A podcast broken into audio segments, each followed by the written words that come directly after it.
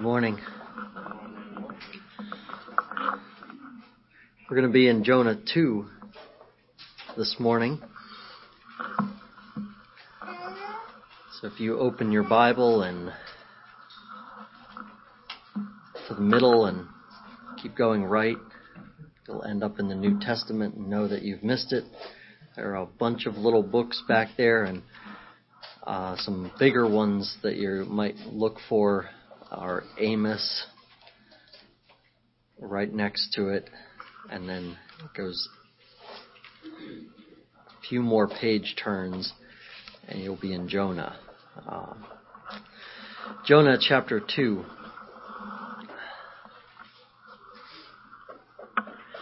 When I was about nine years old, my family went to the beach, and this was something that we normally did. We lived in Rhode Island, actually at that time in Massachusetts, and we we would go to the beach and play in the waves, play in the ocean, and one of the things that we do is try to jump over the waves or dive over the top of the waves. And when you do that, sometimes it's it's a lot of fun and sometimes you just hit that wave wrong.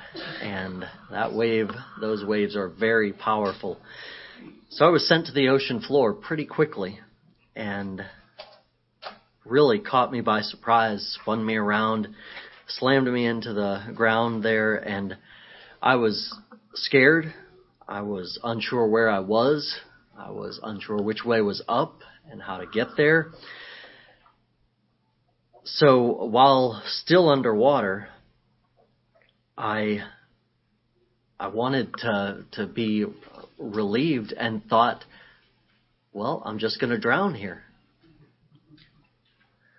Obviously, I wasn't. So the Lord delivered me. But I remember thinking that I was going to drown. And this morning we continue in Jonah 2. Thank you. We continue in Jonah 2, where Jonah has just been thrown over the side of a boat and is now drowning in the ocean, sinking down into the depths. He had it a lot worse than I did. He couldn't stand if he wanted to, and spiritually, probably in a more difficult situation than I was as well. And that's where I'd like us to look this morning that spiritually we're in a very difficult place and a place much like Jonah was in at that point. Perhaps you're an unbeliever. Perhaps you haven't been convicted that Jesus Christ is the only way. Perhaps you're not driven to pray, to learn more about Jesus and to share your life with other believers, then this is for you. You have run from God, you have hidden from Him, you have sinned against Him, but He is pursuing you with His mercy, like we talked about last week, and He is your only hope. Jonah was like you. Or are you a believer, perhaps, that has been giving in to sin, disobeying God, ignoring the heart of God and the desires of God, looking to the things of this world for rest and relief and help. This is for you. Jonah was a believer like you who tried to run from God, who thought disobedience and comfort and safety were better than what God had in store for him. Jonah was like you. Or are you a believer who is free or at least unaware of the deceitfulness of your heart? This is for you. Jonah was a prophet at work in Israel. He was convicted about the truth of God and his beliefs. He was sure of his good relationship with God. He thought he was on great terms with his neighbors. But Jonah was unprepared to confront his own heart. Jonah was like you. Jonah was like all of us because he deserved death. He didn't deserve the mercy that God was pursuing him with. Jonah was like all of us because God pursued him with that great mercy. In chapter 2, Jonah gives us a psalm of thanksgiving, after God catches him with that very mercy. The main idea we'll look at as we go through chapter 2 is God's mercy delivers believers from despair to thanksgiving despite the corruption of the heart.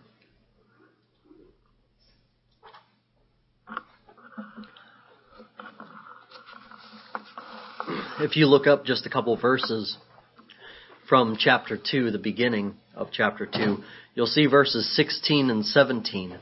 These happen right after Jonah has been thrown over the side of the ship, and you get the feeling that the original hearers, who wouldn't have known how long the book was, who wouldn't have heard it before, would be thinking, all right, Jonah's overboard. He's probably dead. God told them to throw him over. He's dying. And the narrator or the writer continues to go on with the sailors and how they were saved. For all you know, this might be the end of the book. You know, good lesson. Disobey God, get thrown in the ocean. Obey God, you're saved and you worship Him like the sailors. Could be the end. But during all that time, Jonah is sinking in the ocean. And the surprise comes in chapter, in verse 17. And the Lord appointed a great fish to swallow up Jonah. The hours passed for Jonah in the fish, and he must have eventually realized that this is how God was saving him. It must have been a complete surprise for him because the whole time he had been obstinate, folding his arms. I, at first I wanted to picture Jonah flailing around in the sea, trying to call out to the to the sailors, you know, all right, the sea's a little calmer now, hoist me back in. But I think he was probably folded his arms all the way down, just continued to defy God in any way he could the whole way to the bottom of the ocean. But as he gets there and things start to go wrong, the fish swallows him and he is realizing that he has been saved. And in response, Jonah composes this beautiful psalm that we'll read, this psalm of thanksgiving that made, he made it general enough for our lives too. So that we'll be able to use this as a psalm of thanksgiving and to use it to confront our own distress and God's own deliverance for us. In this psalm, we'll see four parts. The first is Jonah's distress. Then we'll see the Lord's deliverance. Then Jonah's thanksgiving. And finally, all of salvation belongs to the Lord. These four parts again are Jonah's distress, the Lord's deliverance, Jonah's thanksgiving, and all of salvation belongs to the Lord. Through these four sections, we'll again see our main idea. God's mercy delivers believers from despair to thanksgiving, despite the corruption of the heart, even though our hearts can still deceive us. In verse 2, we see a brief overview of the distress and the deliverance. Jonah summarizes the whole psalm right here. I call out to the Lord, he says, out of my distress, and he answered me. Out of the belly of Sheol I cried, and you heard my voice. Both parts of the verse say the same things, but in different ways to help us understand. This was severe distress. Jonah knows distress like yours. In whatever you're drowning in, Jonah knows, perhaps knows better, the distress. Jonah finally calls out for God for the first time in this book. And God not only heard him, but acted. This is what it means when it says that you heard me, you answered me. Whenever the Bible says things like that, it reminds us of Exodus 2 and Psalm 34, where God is not only hearing, but He's acting at the same time. God doesn't just hear and forget about it, but He acts and He works on what He hears. Verse 3 is the first part. It goes through the beginning of verse 6 And this is where we see Jonah's distress, the drawn out example or the drawn out description of Jonah's distress. I'll read verses 3 through the first part of 6. For you cast me into the deep, into the heart of the seas, and the floods surrounded me. All your waves and your billows passed over me. Then I said, I am driven away from your sight, yet I shall again look upon your holy temple. The waters closed over me to take my life. The deep surrounded me. Weeds were wrapped around my head at the roots of the mountains. I went down to the land whose bars closed upon me forever. This is the distress brought on by the Lord. In verse 3, for you have cast me into the deep.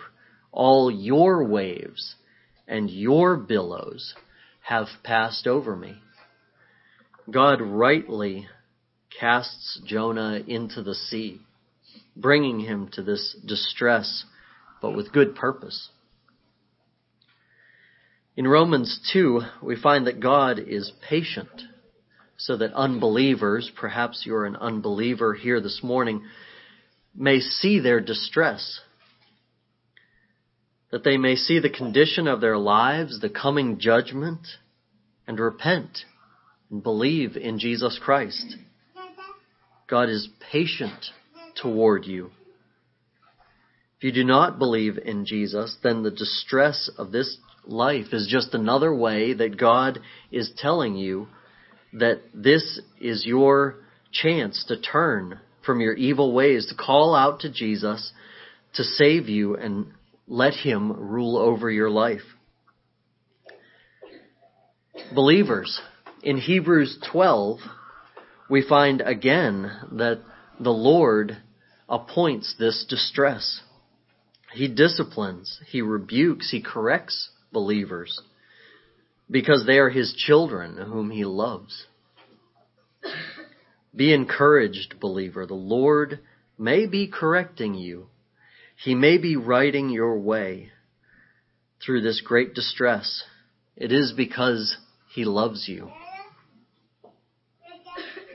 The Lord may be correcting your way, knowing that your greatest good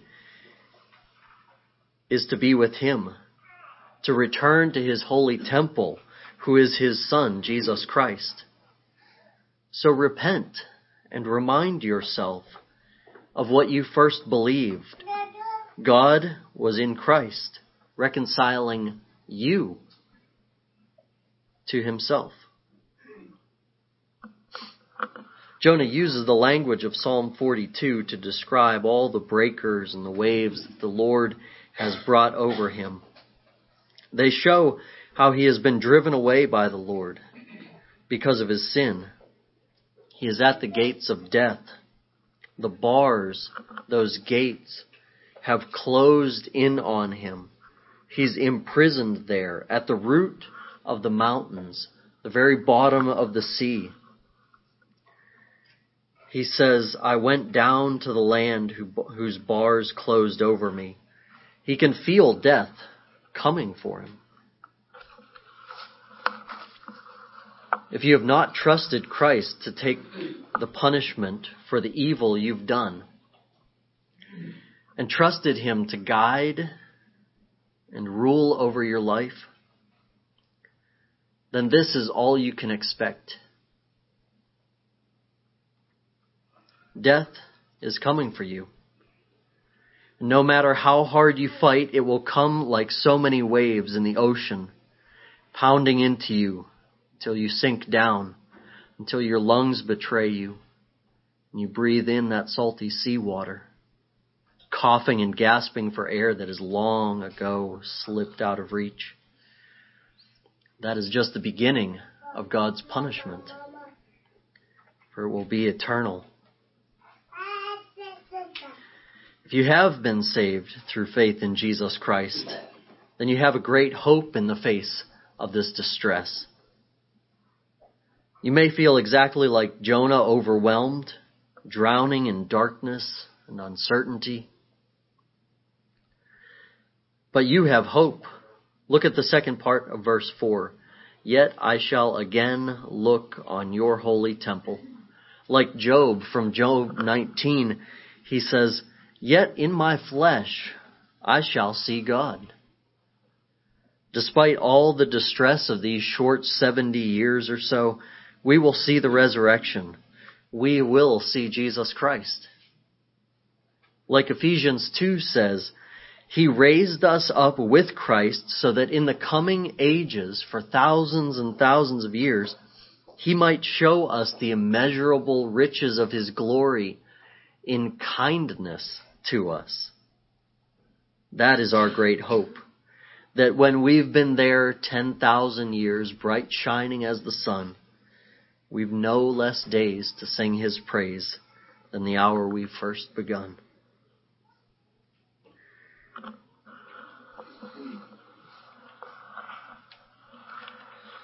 Some of you are going through Pilgrim's Progress in uh, Sunday school with us. It's by John Bunyan, and we've been enjoying the book. And if you haven't been going through it with us, you should come in the morning, and we'd love to have you.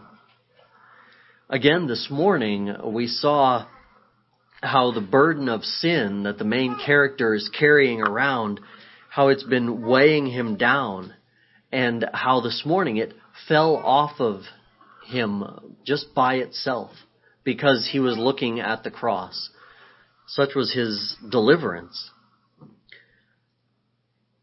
In verse 6, the end of verse 6, we come to our second section, the Lord's deliverance. Yet you brought up my life from the pit, O Lord my God. Jonah has been down there at the depths of the sea and the fish has just swallowed him the Hebrew there indicates that he was his just about to lose consciousness, that his his mind was beginning to go, that he he hadn't breathed in so long he couldn't think straight.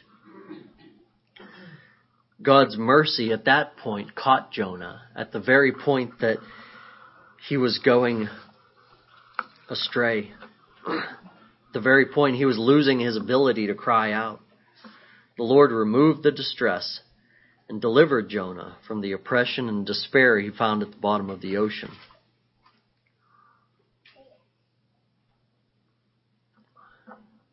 The Lord appointed that great fish to save Jonah's life. The Lord knew Jonah would need to be thrown into the sea. He knew the distress Jonah would experience. He also knew how and when he would deliver Jonah. The same is true for us. The Lord knows when we need to be distressed. The Lord knows our distress and its depths. He also knows when and how to deliver us. Verse 7 tells us what Jonah was doing when the Lord saved him. Verse 7 says, When my life was fainting away, I remembered the Lord, and my prayer came to you into your holy temple.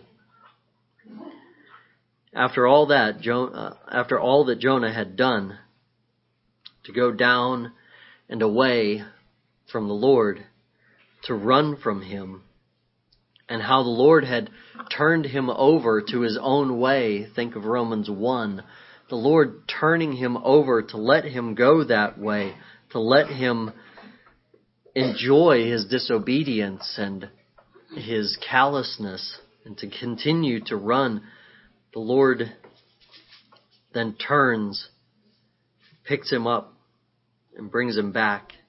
Jonah finally calls out to the Lord. This is the time for you to call out to the Lord too. Call out to the Lord that he might deliver you from your distress. Don't sink any deeper. Don't despair anymore. Don't run anymore. Cry out to the Lord. Pray that he would deliver you. Tell him you are turning away from your sin and that you will accept his direction for your life instead of your own. Come to him. Cry out to him.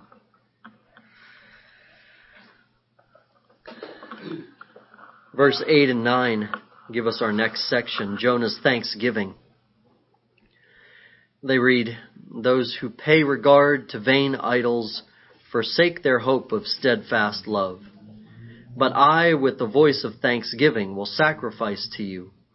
What I have vowed, I will pay. Verse 8 tells us that th- those who don't know the Lord have no hope of deliverance. No hope. No hope for thanksgiving unless they first leave their idols. If you have not trusted in Christ to remove your punishment, to be your good works, if you haven't trusted Him to rule over every part of your life,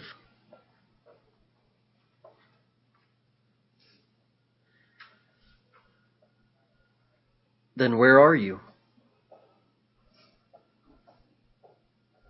You need this deliverance. You need, first of all, to abandon the idols of your life, what you seek to make yourself comfortable, what you desire instead of God. No matter what that is, no matter what part of your life it still hides away in.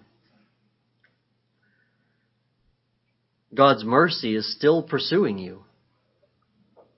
As we've seen, God's mercy is relentless. That's in fact why you're here this morning to hear these words, to hear that there is a hand to open to take you, to save you, to bring you to that salvation, to give you that deliverance. God was appointed, has appointed a great salvation through Jesus Christ. All you have to do, like Jonah, is cry out. Cry out to the Lord. Cry out for salvation. And then in verse 9, we get that response. Jonah knows that his disobedience deserved death. He knows that the Lord did not have to save him. He is just like us, for we know we deserve death for the sin that we have committed. We know that the Lord doesn't have to save us. But Jonah, like us, is beginning to realize the abundant mercy of the Lord towards those who don't deserve it. We should strive to know and learn and dive deeper into that truth.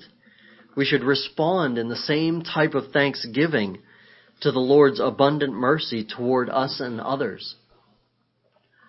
That's what we need to remind ourselves as we finish out this worship service this morning, if you haven't yet, this is the time to respond in thanksgiving, to remember the great deliverance that's greater than drowning at the bottom of the ocean and being delivered by a fish back to dry land, that this is a salvation that's for forever, that covers all your sins, that saves you by a perfect righteousness and a perfect man who has come to deliver you forever into a greater and more wonderful place than there has ever been.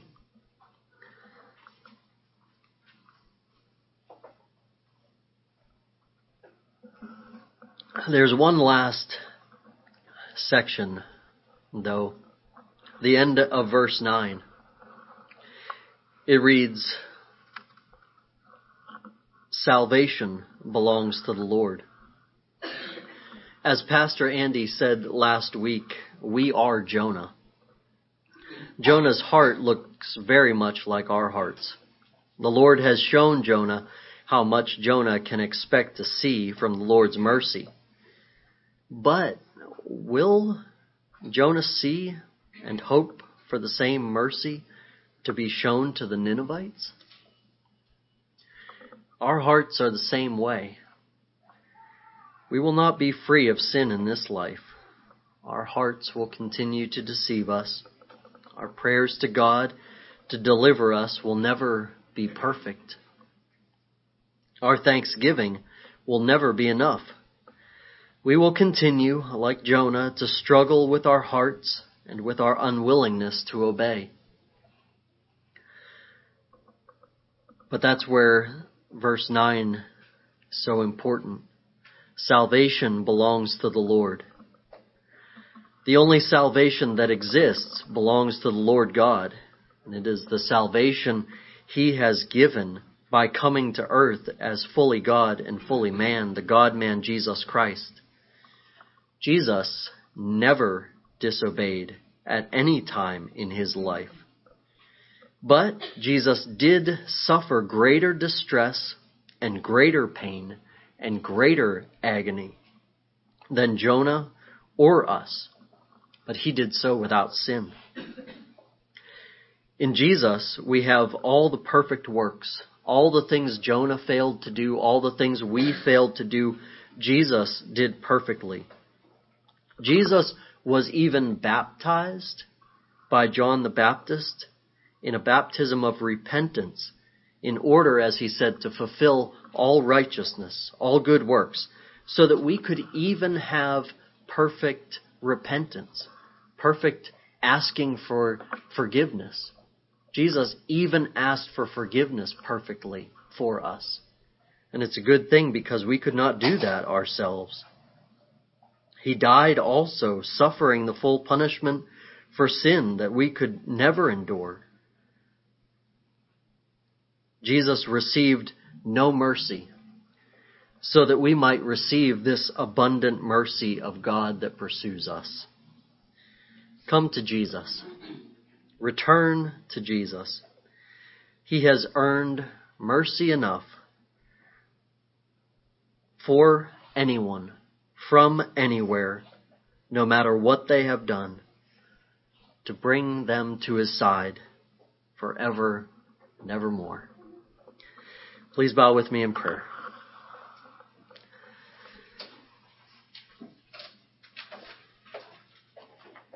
Heavenly Father, how clearly it is sometimes that our distress is upon us, how we feel like Jonah drowning in the sea, confused and disoriented set in our ways, bound up in our sin,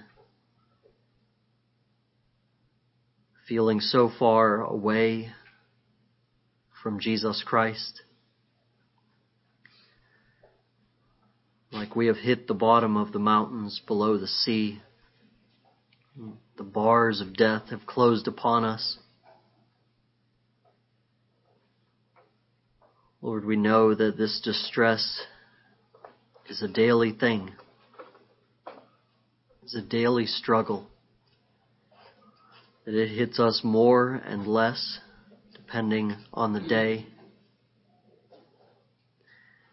But that the only way out is through Jesus Christ. Lord, this week is coming. And in it, there is much difficulty. There is much distress. There is much that you have appointed even for us to go through. We know that your mercy is with us. We know that Jesus Christ has bought and purchased that mercy perfectly. And it will not leave us. That we have called out, you will respond. You will sweep us up in small and great ways. And you will get us through this week because of the strength of your Son, Jesus Christ. How he endured more that we might enjoy to the fullest. Pray, Lord, that we would remember Jonah this week, that we would remember that his ways led him away from you, but that you were hard on his heels, that you had purchased him and despite the corruption of his heart. You delivered him from distress to thanksgiving, and we're determined to do so again and again. Pray, Lord, that you would do the same with us and for us. In the name of Jesus Christ we pray. Amen.